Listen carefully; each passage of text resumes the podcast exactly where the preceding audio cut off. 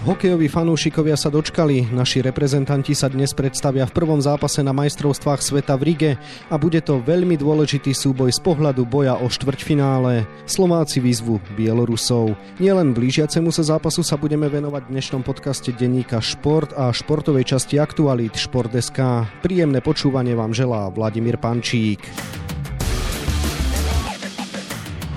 Bielorusko, Veľká Británia, Rusko, Švajčiarsko, Dánsko, Švédsko a Česko. To je zoznam našich súperov v základnej skupine na šampionáte v Rige. Cieľ je jasný, kvalifikovať sa do štvrťfinále. No a aká je nálada v našom tábore pred začiatkom podujatia, sa už budem pýtať kolegu z denníka Šport Tomáša Prokopa. Želám pekný deň. Ďakujem aj tebe, pekný deň. Tomáš, no tak zopakujem tú otázku. Aká je teda atmosféra v šatni slovenského týmu? Atmosféra je asi dobrá, veď pred každým začiatkom šampionátu je tá atmosféra fajn, tí hráči sa tešia. Je to výzva zahrať si na tom turnaji, hlavne keď tam máme toľko mladých hráčov a toľko nováčikov, čiže myslím si, že je to fajn aj napriek tomu, že je to v bubline v týchto pandemických časoch. Kedy sa vôbec Slováci presunuli do dejiska turnaja a čo všetko už museli absolvovať v Rige? Presunuli sa už v nedelu, dva dní vlastne museli byť v takej self-izolácii, každý bol sám na izbe, boli testovaní, kým im nevyšli negatívne testy, tak nemohli z tých izieb ísť von, takže aj museli tam ako cvičiť a dostávali tam jedlo. A až po tých dvoch dňoch sa dostali na tréningy, kde si vyskúšali olympijské centrum, kde budú hrať aj zápasy, čo vlastne nie je hokejová hala, ale je to také obrovské výstavisko, kde proste vznikla ľadová plocha a všetky veci okolo. A plus ešte aj tú tréningovú halu, ktorú pokiaľ viem, v Ríge otvorili úplne novú, tak už tam trénovali, ale zatiaľ tiež to je ešte nejaká taká izolácia, že síce sú spolu šatní, trénujú, ale až v deň zápasu myslím, že budú mať nejakú spoločenskú miestnosť aj na hoteli, kde majú vyhradené celé poschodie, kde sa môžu aj stretávať. Koľko teda toho stihli odtrénovať? Prvý tréning, keď sa nemili, mali už útorok, čiže útorok, streda, štvrtok, nejaké tréningy mali, ešte piatok nejaký predzápasový, čiže 4 dní už boli na lade. Spomenul si tie podmienky, ktoré chlapci našli, pochvalujú si ich?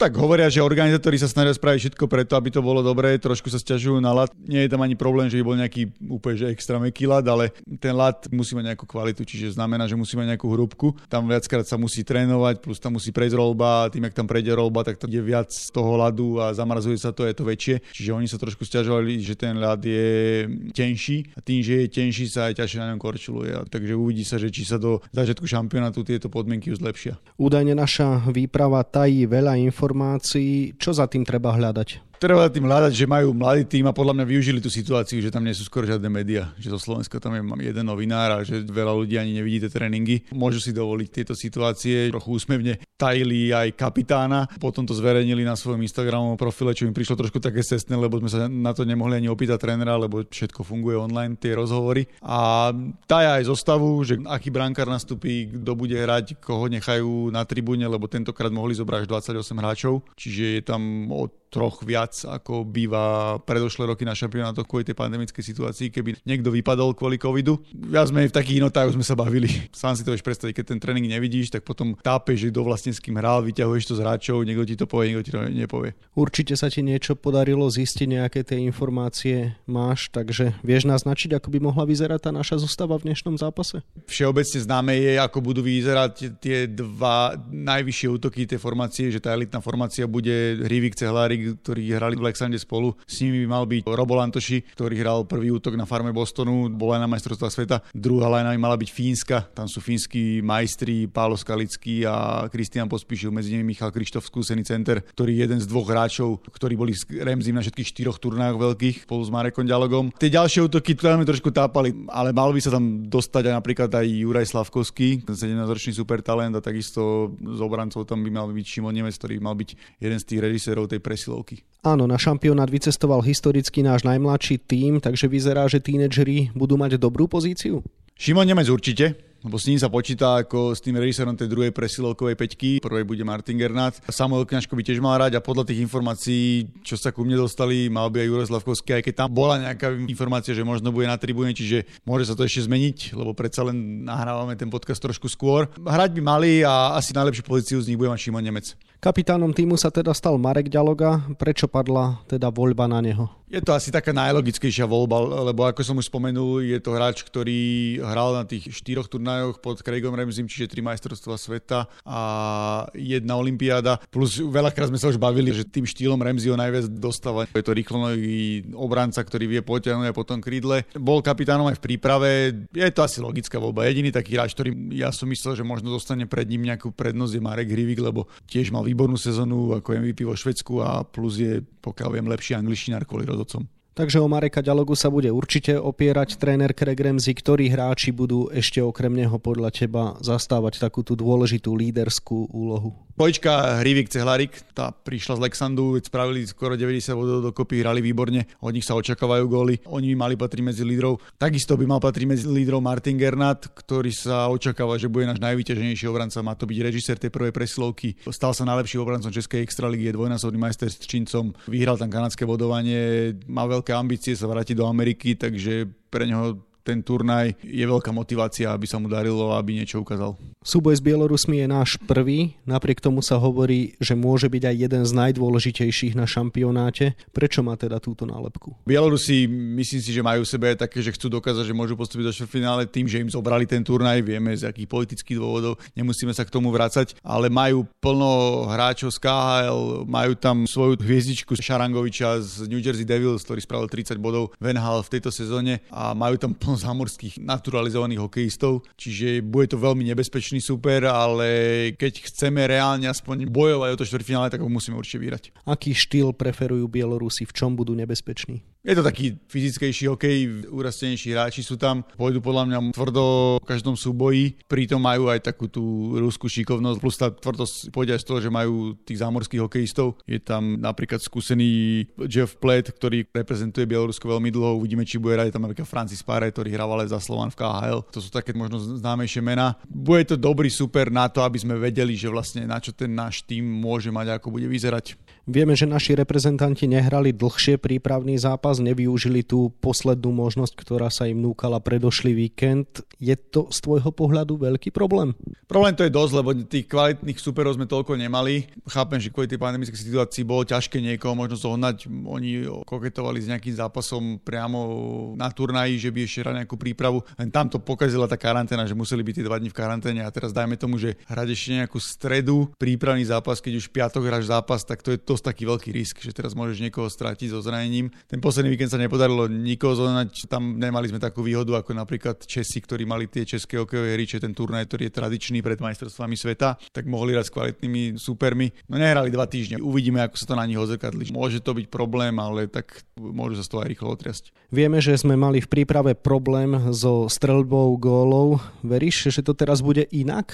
Zamerali sa na to chalani v tréningovom procese? Robia všetko preto. Craig Ramsey to zdôrazňoval aj na tej tlačovke s novinármi, že nacvičujú presilovky, nacvičujú také veci, aby niekto stal pred bránkou, veľa nacvičujú tečovanie pukov, veľa hráčom stále omiela na mítingoch, aby viac strieľali a neprihrávali, že radšej nech je prihrávka taká, že to brankár vyrazí a hráč to môže doraziť. Veľa tam pracovali, aj pred dva roky sme mali problémy v príprave s gólmi a potom góly začali padať, aj keď mali sme veľa väčšie mená v tom týme. Čiže uvidíme, no, že ten štýl, ktorým sme sa prezentovali v príprave, bol pekný, hrali sme dobre, hrali sme na puku, ale chýbali tam góly, ktoré v týchto dvoch zápasoch extra potrebujeme. Bielorusi sú celkom kvalitní, ale slabší superi možno s výnimkou Dánov v tej skupine nebudú. Ak by si si mal teraz staviť, tak to by mohol byť náš strelecký líder. Je to otázne, akože pýta sa to presne na Petra Celarika, ktorý mal by byť ten, čo sa volá, takže na one-timera, že proste bude hrať aj v tej presilovky a bude mu to tam nabíjať, aj sám je odhodlaný. Čiže on by bola asi taká najlogickejšia voľba. A možno by som aj využil tú formu Pavla Skalického z Fínska, ktorý proste vystrelal tomu Lukovrama titul, dal rozhodujúci gól, dal 25 gólov v kvalitnej fínskej lige, čiže môže to byť taký hráč po Cehlarikovi, ktorý by mohol tie góly dávať. Pre šampionátom sme hovorili, že do Rigi cestujeme s troma pomerne vyrovnanými brankármi. Už si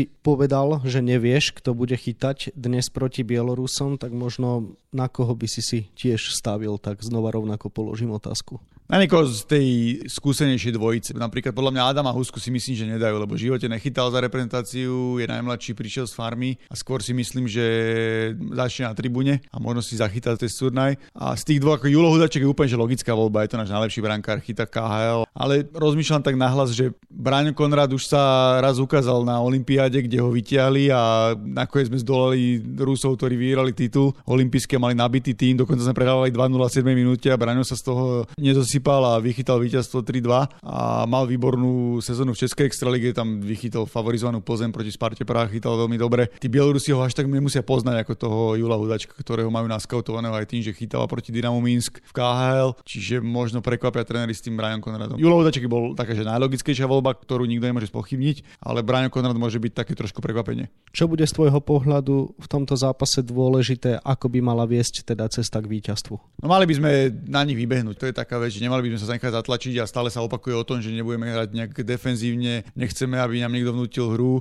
chceme my vnúcovať hru, chceme my hrať na pokus, chceme hrať na tlakový OK, takže to by bolo najlepšie a ideálne proste streliť nejaký rýchly gol. Trúfaš si aj typovať presný výsledok? nie som dobrý typer, ale som optimista a myslím si, že vyhráme o gol. Na záver ešte otázka priamo na teba. Po 7 rokoch chýbaš prvýkrát na šampionáte. Nie, že by si nechcel ísť, ale nemalo by to veľký význam, keďže by si sa nemohol pre všetky tie spomenuté protipandemické opatrenia stretnúť s hráčmi, nemohol by si byť na ich tréningoch. Ako sa ti teda na diálku pracuje? V čom je to pre teba nové? V čom je to ťažšie? V čom je to ľahšie, okrem toho, že máš doma obedy?